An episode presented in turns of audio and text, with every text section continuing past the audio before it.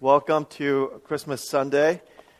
I can't believe it's already Christmas Sunday. It's pretty amazing how quickly things, quickly the year has passed. We're going to start with what we have been doing for, um, for the last four weeks. Uh, we're going to start with a gratitude exercise, and I think this is a wonderful time for us to be doing a gratitude exercise. I'm grateful for the kids, I'm grateful for the youth group, youth boys, and the uh, Gregorian chant that they did. Uh, I thought it was really cool, um, unexpected. Um, and we're going to start off by doing a gratitude exercise, which is very simple, as we've been doing, is to write down five things. I'm going to ask you guys very specifically, actually, five things in the past 24 hours. See if you can come up with five things in the past 24 hours that you are grateful for. And it will narrow down what you've been thinking about the kids can do this as well if you want to help them, and you could just kind of interview them if they, if they can't write. Um, um, but if you need pens, James is here uh, with lots of pens. Yeah. So just raise your hand quickly, and uh, we'll get that for you. Thank you.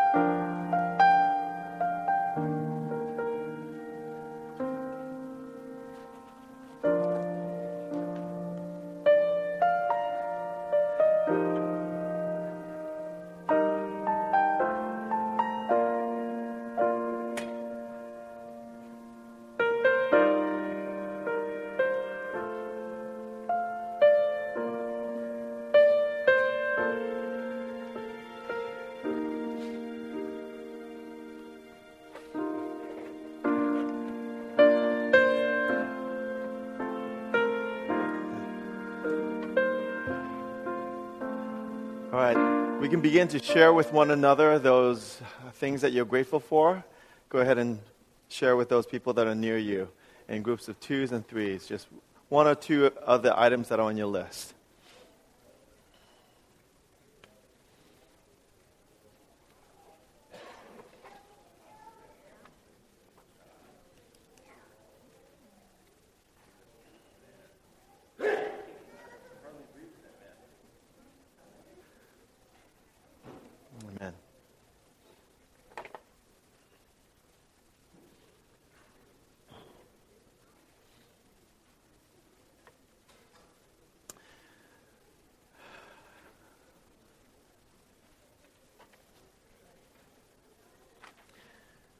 So, this is truly a time of the year in which we ought to be grateful.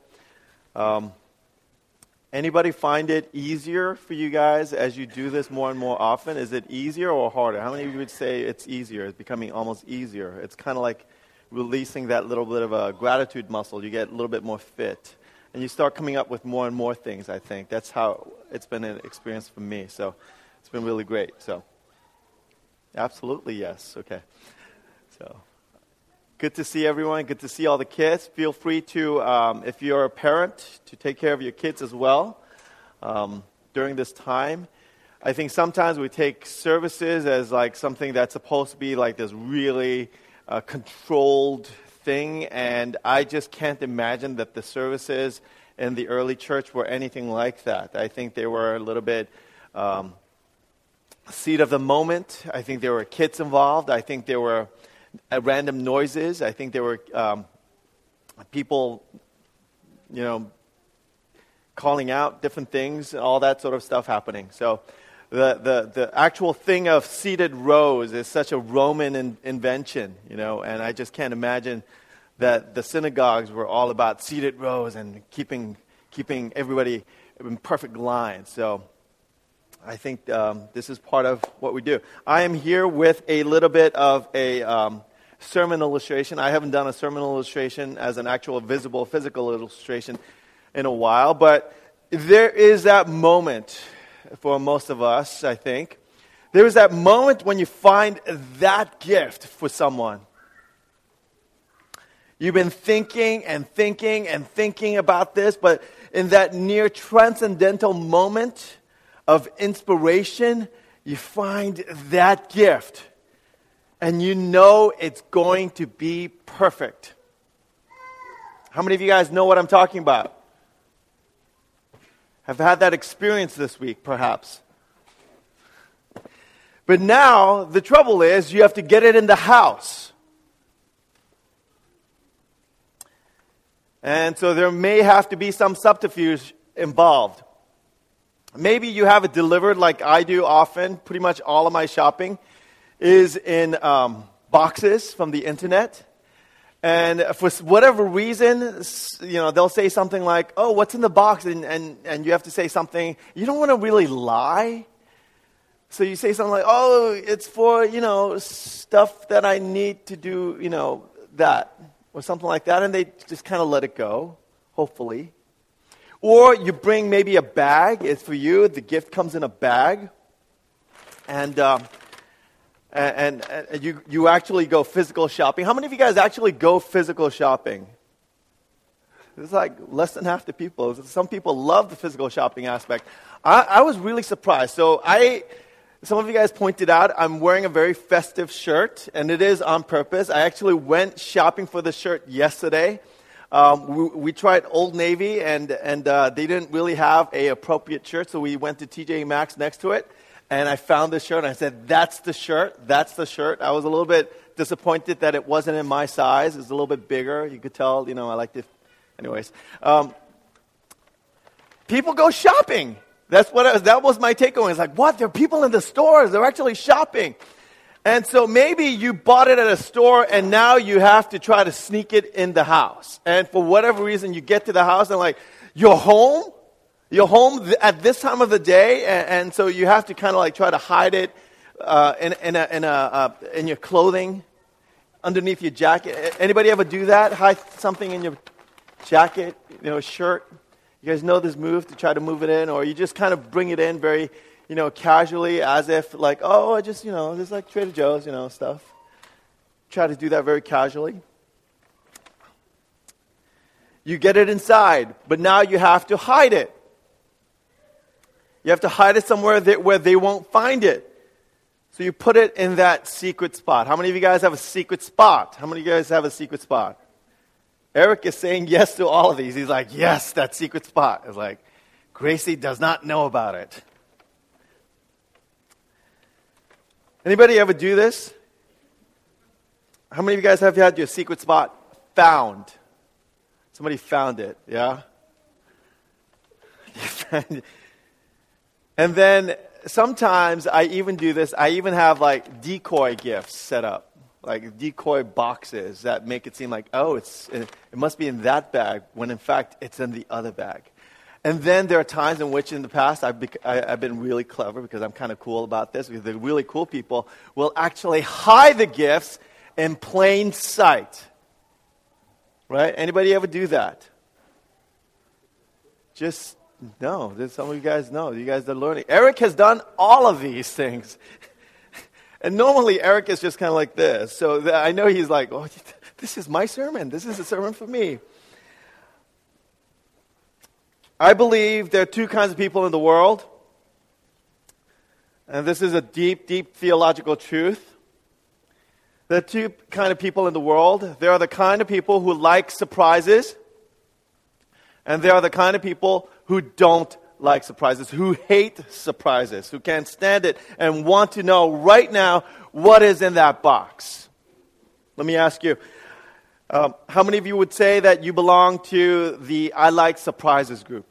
I like surprises group. Oh, not that many. How many of you guys would say, I can't stand surprises, I need to know right now? I think you raised your hand for both. Okay. No? Okay. Somebody here raised their hand for both. How many of you guys have a gift under the Christmas tree right now, and it's just bugging you right now to know that there is a gift for you under the Christmas tree that's wrapped up, and, and, and you just want to know what's in? How many of you guys would say that? Yeah, you guys want to know. You guys want to know. Okay. Anybody ever, as an adult, kind of unwrapped a gift or figured out what it was and then put it back surreptitiously? Anybody ever do that? Eric?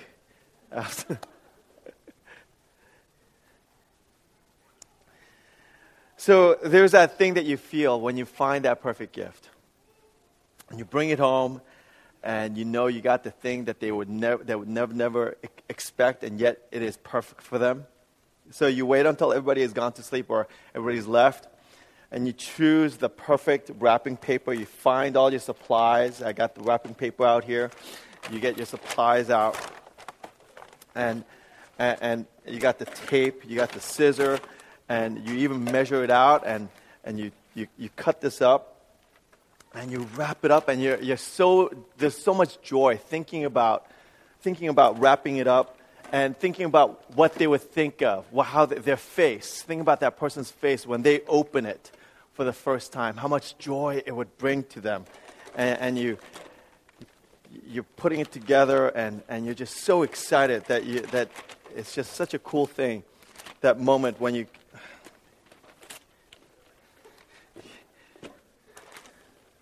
Uh oh. Okay. Oh no. Okay. So, and you realize you cut it just a little bit off. You're going to have to do an entire thing again, and and you're just off by this. Anybody ever experienced this as well? Just uh, cutting it a little bit too short because you were being cheap on the gifts, gift wrap or you thought you were so good about measuring it. I thought I was so good about it. I even measured it out beforehand. I don't know what happened. And so you put it together, and clearly I don't work for Macy's or anything.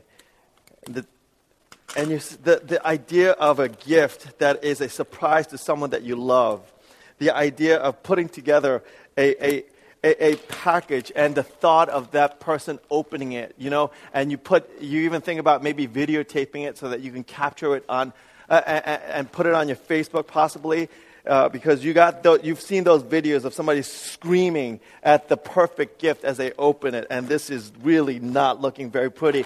I thought I was I would be able to do this a little bit better than that, but you know, you put a bow on it, and uh, it's okay. And someone, it's driving some of you guys crazy that I'm doing this. Some of you, it's like, oh, please let me do it for you. I, I understand that. Um, um, this is normally not how I do things, but clearly this will have to do because I'm going to have to get a move on in my sermon. Otherwise, it won't go. Anyways, but here's the present. I thought it was going to look so different. For some reason, I had in my mind something a lot easier. But it's a lot harder to talk and wrap a gift, wrap, uh, gift at the same time. You guys know this feeling, right? And as you get older, it's supposed to be all about the kids as you get older, right? It's supposed to be all about the kids. It's supposed to be all about the kids, but the grown-ups are not supposed to be into the gifts. But inside, inside, in all of us, there's that inner seven-year-old that gets so, so excited still about the surprise of a gift. Not just getting what you want on that list, but the surprise of that perfect gift. So if someone happens to put a gift in front of you, and, and, on the outside, you, you know, you're kind of like, oh, um, wow, that's so nice. You didn't have to. But on the inside, you're like, yes. And, and you're thinking, yeah, you might say you didn't have to, but you did have to because it's so awesome to get a surprise of a gift. And today I want to share with you guys some, uh, some thoughts on this surprise, what it means to have a surprise, because I believe there's something to the surprise that is divine. There's something to the surprise that is at the heart of the Christmas story because at the heart of the Christmas story is completely about a surprise. At the heart, you have the surprising story of a God who comes to us, who decides to come to us rather than make us come to Him. make us worthy of coming to Him. Rather than that, He comes to us during Christmas time as a baby in a little town in a manger.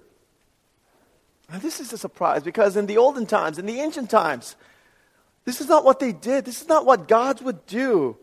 They were predictable in their grandeur. They were predictable in the pomp and the pageantry with which they made their entrance.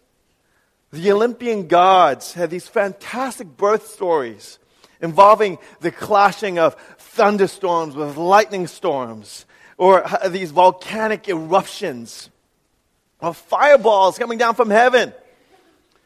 The Mesopotamian gods would have stories of cosmic battles, of dragons and beasts going at it against each other, and then you gut the dragon, and inside comes out this newborn God. Those kind of stories were what was expected. Gods thundered, gods announced themselves, gods came in through the front door, bashing it in. But this story that we read in Luke, this story that we read about Jesus every Christmas, that we find in our uh, scriptures, is entirely of a different kind of a God. And this God comes in quietly through the servant's entrance, through the servant's door. This God does not thunder, he does not bellow, nor does he make a grand entrance with, with a heavenly entourage.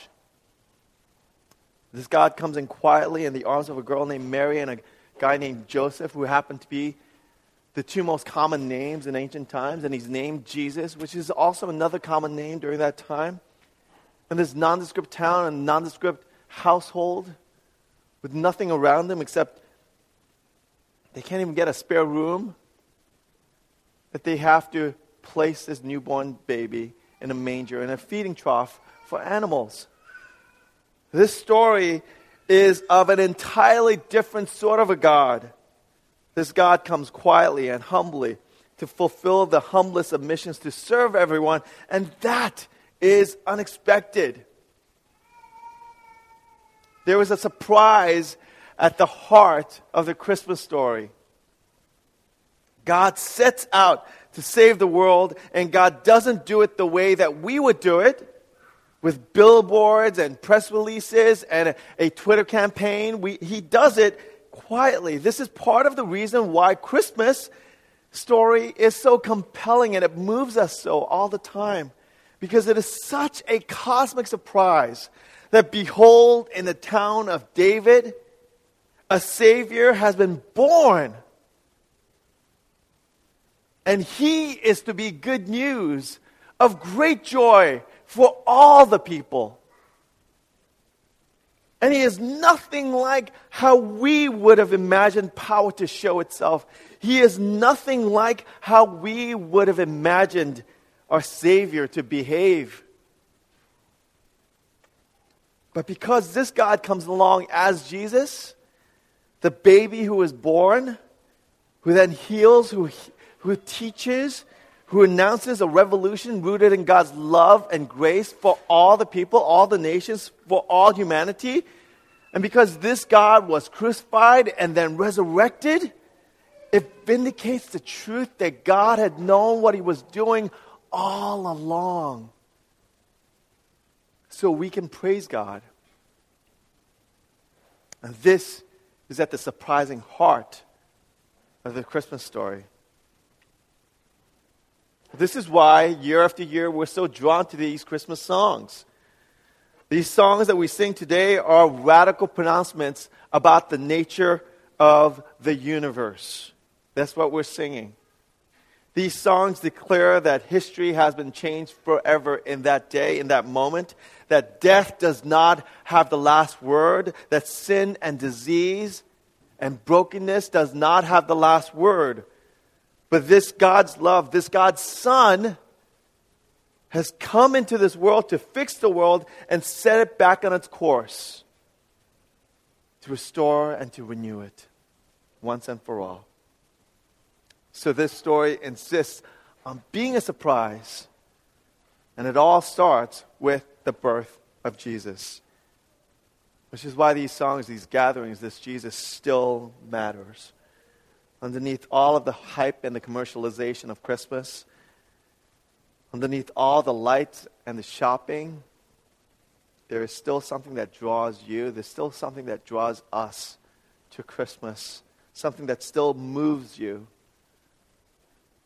to search for something real, something deep during this Christmas time. It is the possibility that the surprise is actually true for you and for me. I often hear people ask this question, and sometimes it gets posed more during this time of the year, which is why does God have to be a human? Why did God have to come to us during Christmas time? Why couldn't God just stay in heaven and do everything he wanted to? Why, why was it necessary for God to come to earth? And I heard a great response to that this week. And this person said, It's easy for us to say that God is love and then make that love out to be whatever we want, like unicorns and rainbows. But then God sends us Jesus and realize that love is hard. Love is sacrifice. Love is eating with the sinners and the sick. Love is trouble. In other words, Christmas is necessary because it says God's love is real and has power to deal with all that this life can throw at us. That's the truth of Christmas. This Christmas story is the insistence, then, that Jesus surprisingly can be trusted with everything. So when you choose to trust Him, His offer of life is, and life to the fullest and forgiveness, His offer for you to become a disciple, to have a mission, to have a purpose, to have hope in your life, it nudges you, well, it beckons you, it moves you to follow Him and your heart jumps at the chance. And when you trust Him, you enter into a life of surprise. You never know where He will lead you. Things you thought would never change, change. Things you never thought that you could be free from, you become free from. Things you thought you could never be healed from, you're healed, and relationships that you never thought could be mended, you're mended. And over and over and again, you are surprised. Because this God is a God of surprise. This love is steadfast is, and indestructible, but it is not predictable. I've been thinking this week about the stories of God's surprising love in our, in our midst amongst us. Many of you guys have personal stories, I think.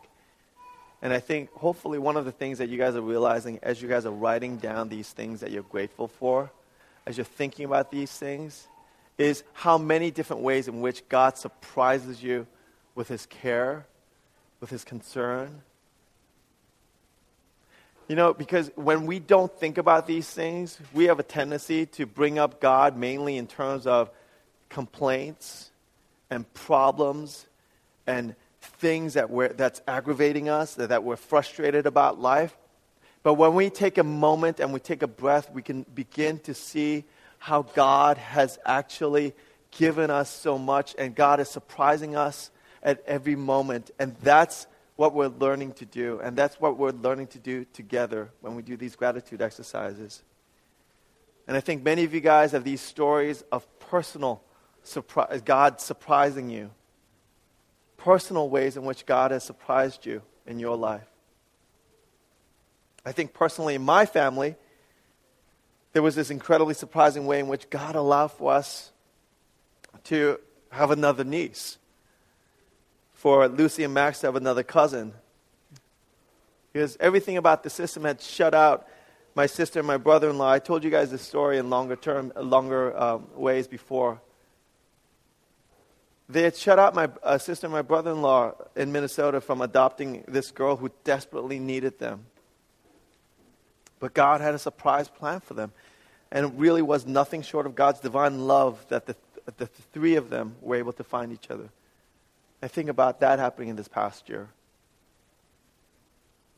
I think about other things that happened this past year for us because I think about some of you and of how God used the rough waters, the things that you would never expect that God can use for good, and difficult times and use them to bring about good things. I think about sitting with um, Pastor Sun just last month after her surgery for a burst appendix. Um, some of you guys visited her. I don't think um, a little bit. Well, I think you, some of you guys visited her a little bit later in the day. But when I visited her, I saw her in the morning after the surgery, and, and I noticed immediately she sat there and she had like this full-on eye makeup, and I thought I was like, wow, that's kind of strange. And I pointed that out to her because Pastor Sun normally doesn't wear that much. You know, it's like this is like this was like you know going out clubbing kind of eye makeup. And I said, did you put on eye makeup for your surgery last night? And she said, well, yeah, and she said, yeah, well, no, no, no. I was practicing um, putting on eye makeup for the wedding when I, before, right before I went to the doctor. And little did I know, going to the doctor, that it was going to be a burst appendix and that I was going to have to stay at the hospital for the next six days. This was completely unexpected, this burst uh, appendix, as you guys know. But our conversation quickly turned into being grateful. Not so much for the eye makeup story, but as much, uh, uh, but for how God used even this moment, this burst appendix, this unexpected wrong turn, it looks so much like, to bring about good things. And that's her story, so I'm going to let her share the details of that. I think about some of you guys and some of your lives and some of your relationships and some of your marriages, even. And I know that for many of you guys, your relationships, your, your marriages are in better places because you went through some tough times. I know it's been like that in my house. We go through tough times, and it makes our relationship better because it forces us. It forces us to have conversations that we probably have been neglecting and we grow from that. Little could we have possibly expected how things would turn out. But it's the surprising way in which God can move in our midst. And I think about in this past year the surprising ways in which God has moved in our church fellowship to create deeper relationships. Who would have thought? Who would have thought after all these years after all these years. Because you think, you know, you just get settled, just kind of get into a certain mode of relating with people. But after all these years, how God made breakthrough in our relationships with each other and so many, for so many of us. I think about some of the, uh, others of you guys and who God has moved in surprising ways who had to wait for God's timing on things to a surprising result. I was, uh, I was talking with uh, Christine at Son's wedding um, in between the dancing. So we, we sat down, and, and it was very sweet and funny how much she was gushing. She was just gushing about Jason. She was just gushing about her husband. A little bit embarrassing, but it was okay that moment. But she mentioned how things happened on God's timing, and I think that's the truth for so many of us. I think that was the truth. That is the truth for so many of us. Anybody else feel that? Anybody else feel that? Where you get to a place in your life and you look back and your first thought is, I'm so glad. I'm so I'm so glad in one sense that things didn't happen when I wanted it to happen, but that things happened and God made me wait and God made me take the long way. I would have never chosen the, the long way. I would have never chosen that path, but I'm so glad. Because that's the best thing that could have possibly happened. That's the surprising gift of God. And I know that some of you right now need a divine surprise in your life and you're waiting for it. And I would not presume to tell you where you are in that story. I would not presume to tell you that it's just going to be a moment, it's just going to be another week or, or a month before the surprising ending is going to happen. Because sometimes, sometimes those story threads are meant to be lifelong. But I do know that the invitation of Christmas is to reclaim that part of yourself that says, I can be surprised. There is more to this life than my cynicism that says, I've been there, done that, I know what's going to happen. There's more to this life. That's what Christmas tells us. The invitation of this Jesus. And at every Christmas, we're reminded of this is to trust that life actually can have a true and genuine surprise and thrill us with the possibility of hope once again. So, remembering that, remembering that, would you all have a very Merry Christmas? And be ready for a surprise that you can't get ready for. Amen. Merry Christmas. And I want to ask for all of us to sing another song in response. Would you all stand with me as the praise team leads us in another song of Christmas worship?